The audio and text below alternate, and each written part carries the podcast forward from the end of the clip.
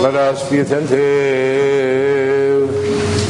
When the day of Pentecost had come, they were all together in one place. And suddenly a sound came from heaven like the rush of a mighty wind, and it filled all the house where they were sitting.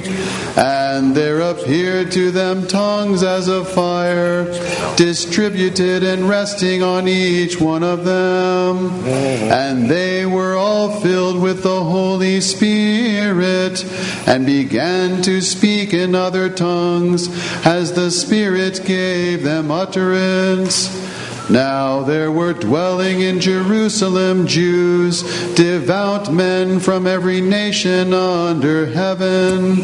And at this sound the multitude came together, and they were bewildered, because each one heard them speaking in his own language. And they were amazed and wondered, saying, Are not all these who are speaking Galileans? And how is it that we hear, each of us in his own native language? Parthians and Medes and Elamites and residents of Mesopotamia, Judea and Cappadocia, Pontus and Asia, Phrygia and Pamphylia, Egypt and the parts of Libya belonging to Cyrene, and visitors from Rome, both Jews and proselytes, Cretans and Arabians, we hear them telling in our own mighty works of God.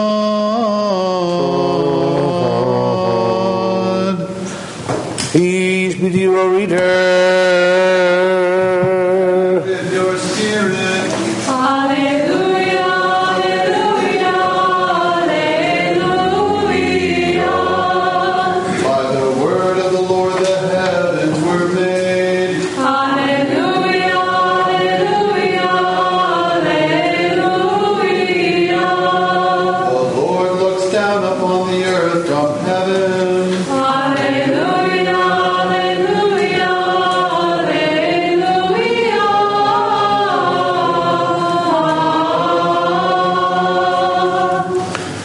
Wisdom, stand and attend. Let us hear the holy gospel. Peace be with all of you. And with your spirit. The reading is taken from the Holy Gospel according to St. John. Let us be attentive. Glory to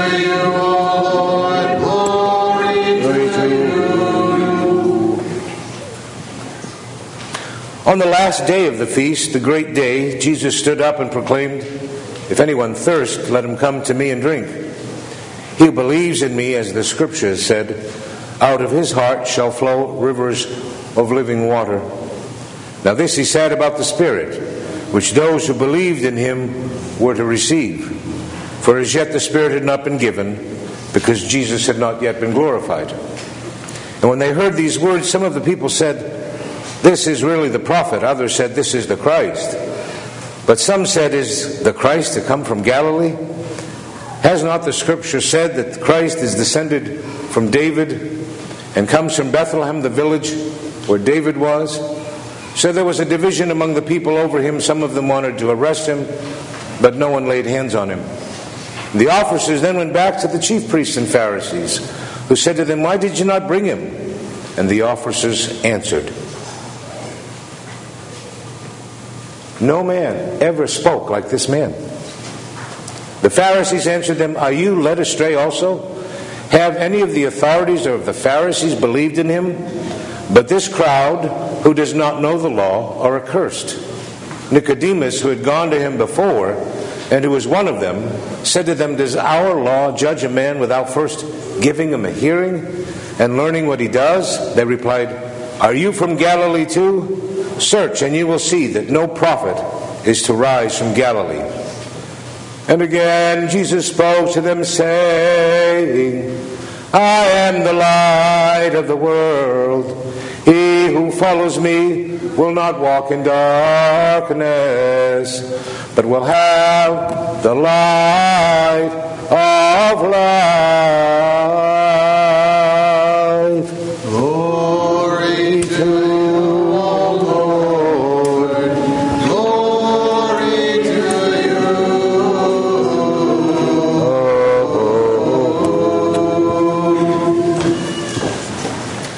Name of the Father, and of the Son, and of the Holy Spirit. Amen. Uh, what a glorious day today. Beautiful outside yesterday and today. Glorious for another very, very important reason, and that is because it is the feast day of the Holy Spirit. When the Holy Spirit descended upon the church. Oh, there are just 12 of them. Father, that's the church. And now we are the church. And the Holy Spirit is with us. As we contemplate this major feast, many times we get caught, caught up in the details. The details, however, are really rather simple. There were people who believed in Jesus Christ, believed in Him, they followed Him, they were devastated when He died.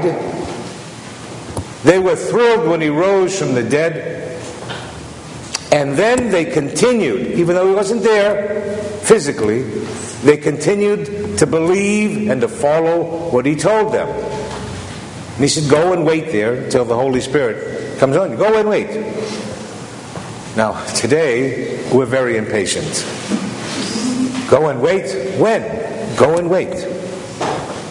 It was an important feast in Jerusalem. They waited. We would have said, all right, time's up. We're out of here. But they didn't. And then the Holy Spirit came upon them. And each of them was able to communicate, to preach. They didn't even know how it happened. And definitely the people they were speaking to didn't know how it happened. But each heard the message in his own language, his or her own language.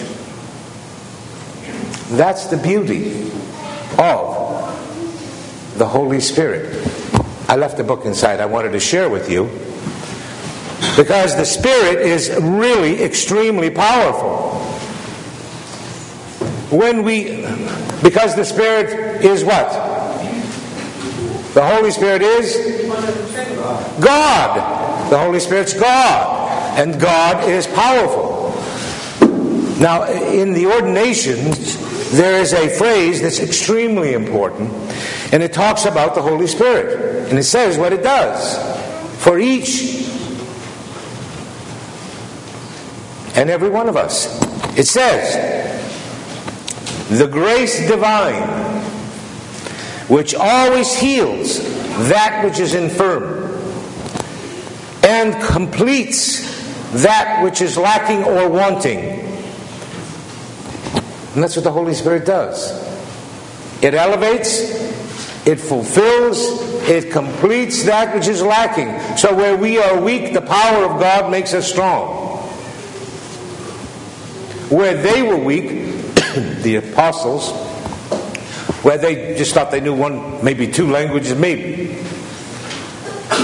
The Holy Spirit, God, gave them the power to communicate so that the people in front of them could hear. Now, there are those scholars who would say, well, now, did God give the people an ear to hear the message in their own language, or did God give the apostles the power to speak in those languages? Who cares? See, that's what happens. We get caught up in all the little, the, the, in Greek the word is leptomerias or microprepias, little things that are unimportant. We get caught up in those things. And so we try to decipher them. And what happens is the process, we lose the essence of the message. God's message is a message of love. God's power is a power of healing and fulfilling and strength. And that's what today is all about. Remembering God's power through His Holy Spirit. And that's what the Holy Spirit is God still among us. Jesus Christ, God the Son, was among us. And so we wouldn't feel orphaned. He gave us the power of His Holy Spirit to be with us always. Now, we don't always call upon it, even when we do baptisms and chrismations, we say the seal of the gift of the Holy Spirit. Now, we all have it. Some of us have put it in our back pocket. We just walk around, not even thinking about it. From time to time, we may say, Oh, I wonder what my gift is. But each of us has it through God's power, through the seal of the gift of God's Holy Spirit. And so now, as we commemorate what people call the birthday of the church, the birthday when the Holy Spirit came, became a fulfillment of the responsibility that each of them had. Because He told them. Two things important I want you to understand. When we think about what Jesus spoke about, simple, really wasn't super theological. Because we could, we could write volumes about what he said. People spend years doing that. Love one another as I have loved you. For that's how people are going to tell that you belong to me. And then he said, I am the light of the world. He ends the gospel lesson for today. I am the light of the world. He who follows me will not walk in darkness, but have the light of life. The light of life. At Easter time, we say, Come receive the light, the unwaning light of Christ. The Holy Spirit descended upon the apostles in the form of fiery tongues. All the things that, that's why we have all the sacraments that we have. The seven sacraments we have. We have it, not because God needs them, we need them. Because we need to see, taste, hear, touch. Because unless we do, we don't believe. And even then, we don't believe. But these men waited as God asked them to do. So that they would receive power from on high, as we all have. So that they could go and preach the good news to the world because they believed that he was the light of the world. Because he was a man that spoke like no one else ever spoke. Good morning.